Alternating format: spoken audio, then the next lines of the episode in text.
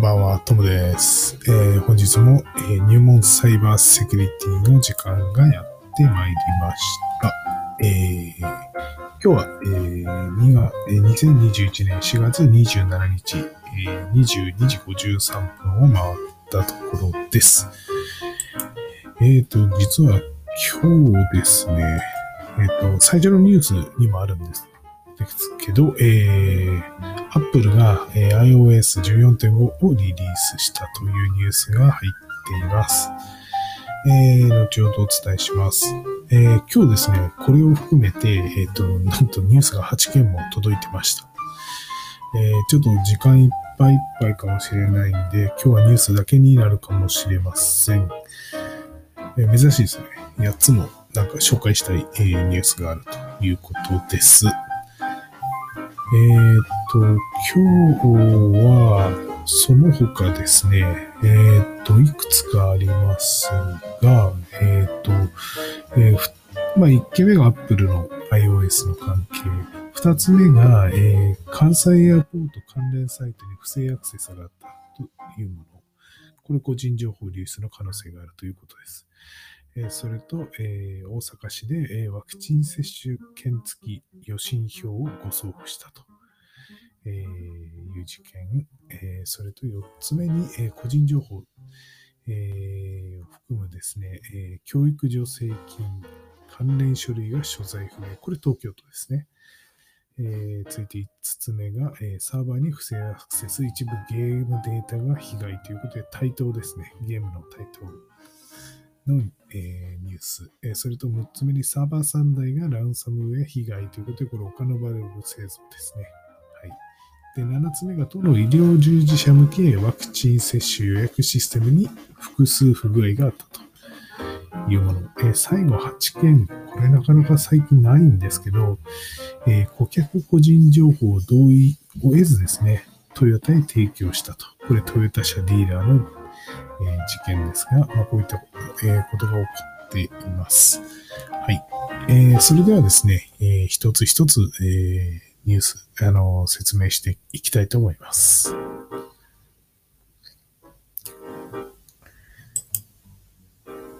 はい、えーまず1件目です。えー Apple、えー iOS14.5 をリリース、えー脆弱性50件を修正したというものです。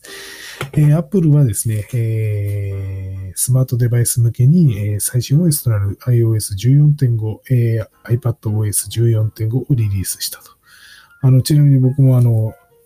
えーけまあ、あの、スマホっていうか、えー iPhone 11ですね。今使っているのが。それと、iPad、普通の iPad と、えっと、iPad、iPad、普通の iPad は今一番新しいやつと、えそれと iPad mini の、mini の、えー4ですね。第4世代使ってます。今ちょうどアップデートしてるところです。ちょっと早いかなと思ったんですけど、まあ、今日全部やってしまおうかなと思ってます。で、えー今回のアップデートはマスク使用時に Apple Watch を用いたロック解除や、えアプリによるトラッキングの透明性を高めるなど、機能強化のほか CVEBS で合わせて50件の脆弱性を解消したというものです。えーっとですね、えーっと、Apple Watch 使ってということなんです。あの、え携帯のロック、スマのロックを解除するというものなんですけど、実は今使ってる、えー MacBook ですね。MacBook にはすでにこの機能があって、僕は Apple Watch もしてるんで、はい、あの、なんていうのかな。便利に使ってるんですけど、まあ、この機能を、えー iPhone の方にも、え適用できるということで非常に期待してました。ようやく、えーこれが実現したと。実現するということで、今夜楽しみな、えーアップデートをしてます。えーそれとですね、カーネルに関する脆弱性9件や、えー WebKit に関する脆弱性5件をはじめ、えーウォレットや FaceTime、パスワード管理、アクセシビリティ、えー Apple Store、えーこれは何だろうね。あ、ヘイムダル、えーそれと、えー画像、オーディオ、フォント処理、テキスト処理など、えー修正は多岐にわたっています。えー脆弱性によって影響は異なるが、えー悪用されると任意の行動を実行されるため、えー権限昇格、えー情報漏洩、サービス拒否、意図しない操作が行われる恐れがあると。え、今回のアップデートを通じて修正された脆弱性が、あの、Apple の、え、今日の、えー、14.5の、えー、iOS14.5、えー、iPadOS14.5 のですね、詳細ページに載ってますので、え、ぜひご覧いただければと思います。はい。え、早急なアップデートをよろしくお願いします。え、続いて、2件目、えー、関西エアポート関連サイトに不正アクセス、個人情報流出の可能性です。えー、関西エアポートの子会社である関西エアポート、えー、リテールサービスが、えー、運営している一部サイトが不正アクセスを受け、個人情報が外部に流出した可能性があることが分かりました。えー、同社を運営する関西国際空港、え、直営免税店出発前予約サイトの一部ページが3月11日20日ご、えー、20時頃から4月15日19時頃にかけて外部より不正アクセスを受けたというものです。同社によれば4月16日に不正アクセスを受けた可能性があることを確認し、同サイトを停止して、調査を進めています。えー、不正アクセスを受けたのは日本語版、えー、中国版のモバイルサイト、えおよびパソコンサイト内で配信していた日本ウイスキー高齢種、えー、抽選販売の当選内容確認ページということです。えー、抽選販売に当選した最大31人の、えー、氏名、メールアドレス、出発日、えー、搭乗便、当選商品名などの、えー、情報が流出した可能性があり、同社では、えー、対象者に、えー、個別に連絡を取るとしています。え本市では、え窓口となる関西エアポートに取材を求めたが、え現状調査中であり、詳しい話はできないとし、え原因や他サービスへの影響も含め、え回答は得られていないということです。はい。取材にはちょっと答えられないということですね。えっ、ー、と、関西エアポートリテールサービス。まあ、ホームページの方をちょっと見てみると、えー、4月23日付で、えー、不正アクセスに関するお詫びというものが、えー、載っています。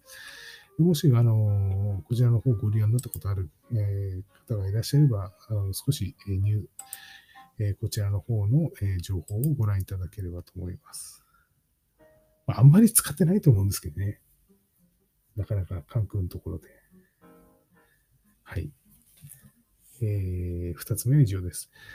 えー、三つ目ですね、えー。これはワクチン接種券付き予診票をご送付大阪市の事件です。えー、大阪市保健所において高齢者施設従事従、えー、従事者向けの、えー、新型コロナウイルスワクワクチン接種券付き予診票を異なる、えー、介護老人保健施設へ、えー、誤って送付するミスが発生したと。え同市によれば4月15日に委託業者が市内、え介護老人保健施設へ送付したところ、え同月22日に1施設から、え他施設の予診票が入っていたとの問い合わせがあり、誤送付が判明したものです。え誤送付されたのは44人分の、え新型コロナウイルスワクチン接種券付き予診票、え氏名、住所、え生年月日、性別、え帰属期間などが、え記載されていると。いうものです。4月3日に同保健所の職員が、介護老人保健施設ごとの、ごとの接種対象者のデータを作成する際、厚生労働省のワクチン接種円滑化システムから2施設の予診票データを一緒に出力したため、統合されたデータが出力されたというものです。おそらくこれは作業を、まあ、このシステムからデータを抜き、あの、取得するときに、作業が誤った形で、行われたというものかと思います。出力後に職員が二重チェックを行い誤りに気づいて正しいデータを再出力したが、保存せずに誤ったデータのまま、同月5日に委託業者に引き渡したため、誤った内容のまま接種券付き予診票が印刷、送付発送されたというものです。惜しいですね。誤りに気づいたんだけど、きっと紙か何かは再出力したんでしょうね。保存ができてなかったと。で、それを受けた委託業者も当然気づかない、気づけないので、このまま発送されたというものではないかと思います。同市では、ご送付先の施設を訪問して説明と謝罪を行い、余分に提供された異なる施設の予診票を回収、また余分に予診票が印刷された施設に対しても、説明と謝罪を実施したということです。えいずれの施設も正しい予診票を発行しており、今回のご送付によりワクチン接種の遅延といった影響はありません。えまた、他施設の状況についても確認し、同様の問題が発生していないことを確認したということですね。え大阪市はデータを保存後、引き渡すタイミングで二重チェックする必要があったし、運用を見直して再発防止に努めるとしています。まあ、あの、運用方法が決まっていて、それを正しくやってなくて、えー、まあ、トラブルが起きたというものではなくて、もともとなんか運用がちゃんと決まってなかったのかなって感じもしますね。ちょっと詳しくはわかりませんが、こういうことでした。はい。はい。えー、続いてですね、個人情報3646件含む、えー、教育助成金関連処理が所在不明となっています。これは東京都の事件です。えー、東京都は幼稚園108円、小学校53件参考に関する合わせて3646件の個人情報を含んだ関連書類が所在不明となっていることを明らかにしました。えー、廃棄文書の近くに置いていたため、誤って一緒に廃棄した可能性が高いとしています。えー、と、生活文化局において、幼稚園108件、8円、えー、小学校53校に関する2017年度の、えー、教育助成金調査票が所在不明となっているものです。同月23日に質問室を確認したところ、調査票が入った保存箱が見当たらないことがに気づいたと。紛失した調査票には、え教職員3328人に関する氏名、年齢、勤続年数、給与え給与額、え勤務日数、担当許可、免許状、え共済組合番号などが記載されていたというものです。これちょっと嫌ですね。給与額が書かれてるって、これ嫌だな。なんか、うん、どうしてこんなものが、こんなと、こんな書類に、調査票に給与が載っちゃうのか、よくわかんないですね。また、小学校44校における生徒や、えー、保護者に関する書類も含まれていると。生徒の氏名や家計状況、家計急変の理由、授業料、えー、免除実績など44人分や帰国子女の氏名、保護者名、在留地、在留期間など264名の、個人情報が記載されていたというものです。で、問題の調査票は4月27日の時点で発見されていないということです。えー、調査票が入った保存箱を1月13日に執務室に移動した際、これら廃棄予定の文書箱の近くに置いてあり、3月15日に業者が廃棄文書箱84箱を排出、溶解処理を行ったことから誤って一緒に廃棄した可能性が高いと説明しています。都では対象となる学校に経緯と経緯を説明して謝罪、教職員や生徒、保護者に関しては学校協力のもと謝罪と説明を行っているということです。え、教育助成金調査票は5年間保存することとなり、今回紛失が判明した調査票も、え、保管期間中だったと。とは、業務への影響はないとしています。えーちょっと気をつけないといけないですね。ゴミの近くに置いてると一緒に捨てられちゃうということですので、まこういうところの近くに重要書類は置かないと。まあ、そもそも本当は、あれじゃないですかね。こういうのって、テッコとかに、あの、鍵付きの、うん、いろんな書庫みたいなのにきちんと入れてないといけないですよね。誰でも取り出せるような状態ではまずいかなと思います。はい。えー、続いて、えー、サーバーに不正アクセス。一部ゲームデータが被害。えー、これは対等の、えー、事件です。えー、対等は、えー、サーバーが不正アクセスを受け、スマートフォン向けアプリ、えー、ゲームアプリ、落書きキングダムに関する一部データが削除され、外部に流出した可能性があることを明らかにしました。えー、同社によれば4月22日にユーザーからゲーム内のデータがダウンロードできないとの問い合わせがあり、えー、調べたところ不正アクセスの形跡を発見。え、さらに、え、調査を行ったところ、ゲームデータの一部が削除されたり、流出した可能性があることを明らかにしました。これは犯人は愉快犯ですかねこれ、なんだろう。なんか取ろうとしてんのかなちょっとよくわかんないですね。うん。えー、不正アクセスを受けたのは、えー、ユーザーが同ゲーム内で、えー、作成した落書きと呼ばれるゲーム内で使用できるキャラクターを保存したデータベースのサーバーだということです。えー、不正アクセスを受けたサーバー内に個人情報は保存されていなかったとです。ゲームデータについては一般のパソコンでは再現できないデータ形式で保存されており、今回流出した可能性があるゲームデータも落書きキングダム固有のデータ形式であると、え同社は説明しています。えー、この取材に対してですね、不正アクセスを受けた機関や不正アクセスの方法、被害の規模などについては警察へ相談しており、今後のセキュリティ面における問題からコメントを避けているということです。えー、同社はですね、え、当社は、え、翌、え、23日5時よりセキュリティを強化した上でサービスを開始、再開。えー、削除されたゲームデータについては、同日18日頃に復旧が完了したと。その後、えー、正常にサービスは、えー、稼働しているということです。また、同ウェブサイトや落書きキムダム以外のゲーム、e コマースサイトにおける顧客情報の流出についても否定しています。まあ、ということです。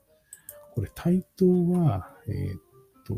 何を攻撃されてるかっていうのは把握してればいいんですが、把握してないとちょっと辛いなと。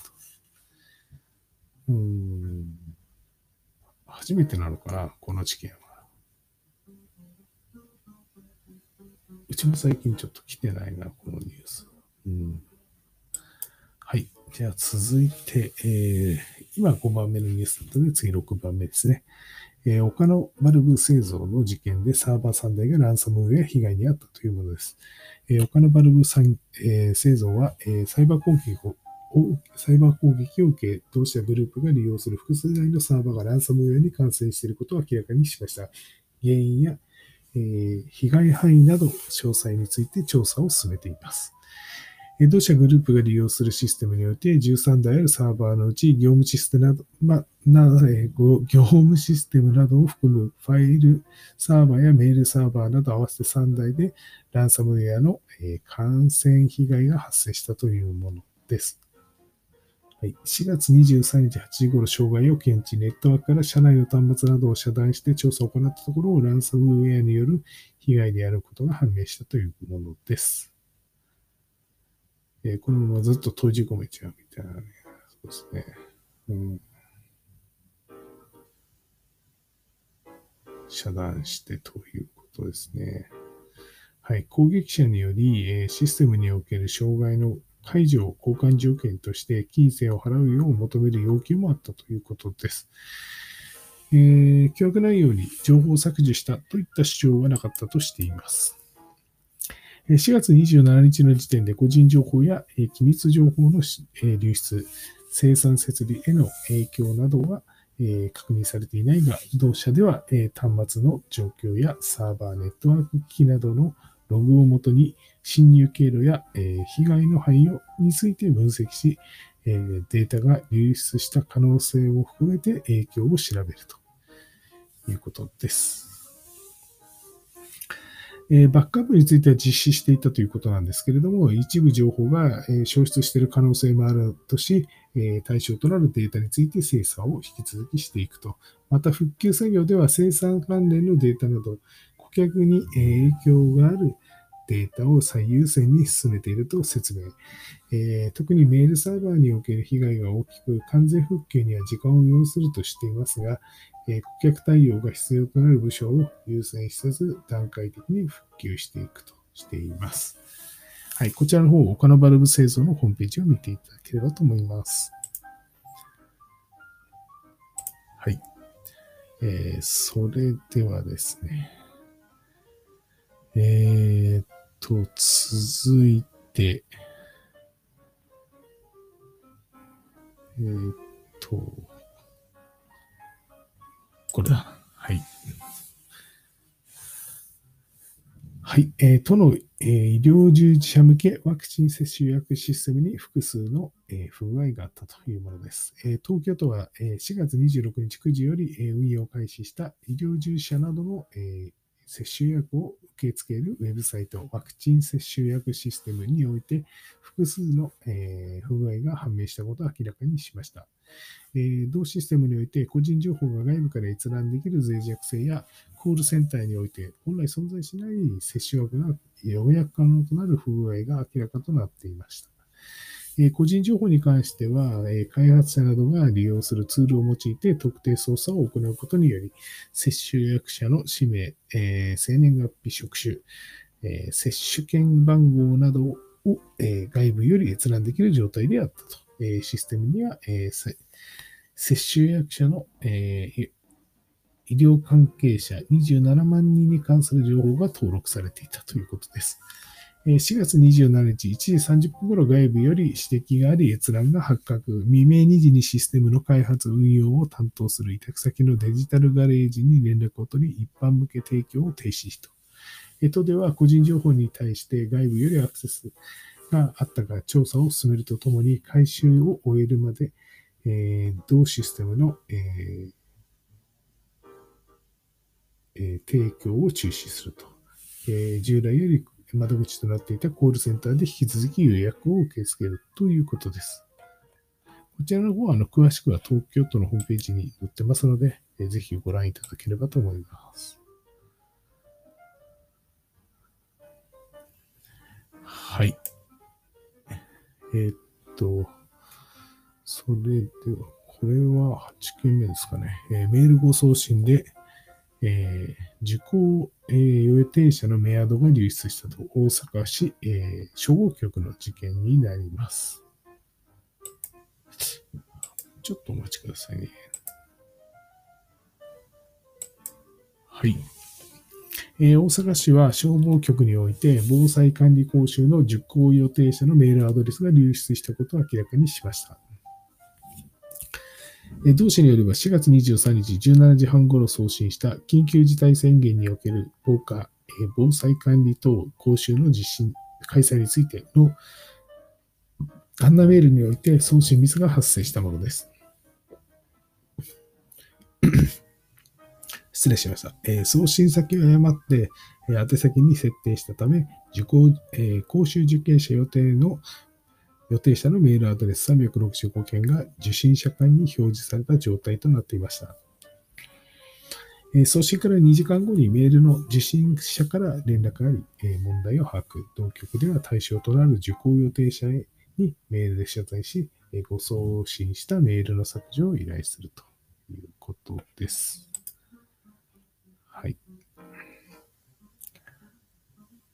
はい。えー、続いて、えっ、と、8つ目ですね。あ、なんかニュースを飛ばしてるか。飛ばしてるかもしれません。すいません。今日もっとあるかもしれない。ちょっと飛ばしちゃったかもしれないです。はい。ちょっと待ってくださいね。え、っと、今読んだのは、えー、ワクチンの話ですね。そうですね。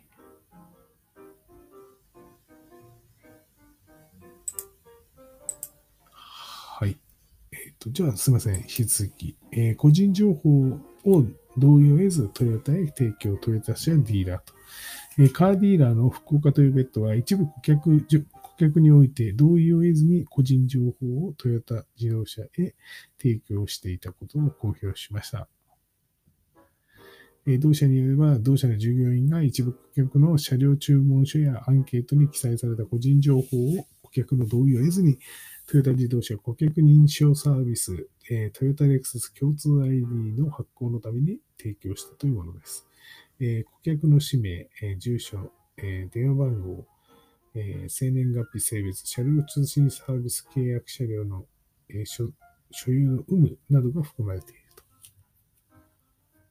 え、発行された ID や、え提供された個人情報は、えトヨタ自動車により削除されました。えまた、個人情報はトヨタ自動車以外に提供されていないことを確認したと言っています。同社では対象となる顧客に対し、個別に説明と謝罪を行っているというものです。はい。えー、っと、ここまで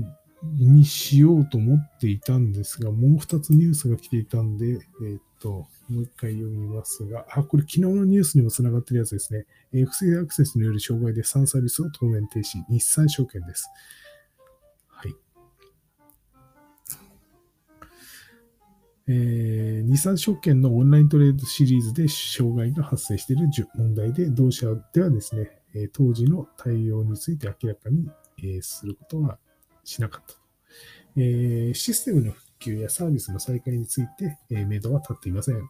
4月25日、23時頃より Web サーバー3台で障害が発生し、これはあの、オンライントレードサービスの株価指数、先物取引、オプション取引、クリック365、クリック株365で障害が生じているということです。同社ではですね、今回不正アクセスの影響を受けた3サービスについて、当面サービスの提供を停止することを決定しています。株価、指数、先物取引、オプション取引については、決済注文に限り、電話で、受注するほか、クリック365、クリック株365については、代替となる、え、発注手段について検討していると。また、え、口座への入金、入出金についても電話を、電話で受け付けると。え、問題のシステムはネットワークから遮断し、顧客情報については調査を進めています。えー、原因や、えー、情報流出の、えー、状況などえ、調査に関しては1週間前から2週間ほど見込むが、えー、調査結果次第ではサービス復旧に時間を要する可能性もあり、システムの復旧やサービスの再開については目処が立っていないということです。え、なお、え、営業店舗における、え、対面取引、対面取引です。や、法人部における取引、え、株式、え、現物、え、信用取引及び、え、商品先物取引のオンライントレードについては、現状通り取引できるとしています。はい。えっ、ー、と、こちらは日産証券と岡崎日産証券ホールディングスのホームページをご覧いただければと思います。はい。ですね。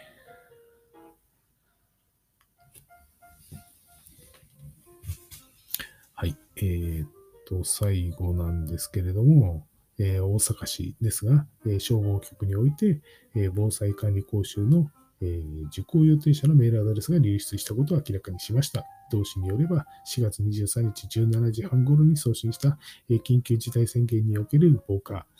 防災管理等講習の開催についての案内メールにおいて送信ミスが発生したものです。送信先を誤って宛先に設定したため、受講、えー、講習受講者予定者のメールアドレス365件が、えー、受信者間に表示された状態となりました。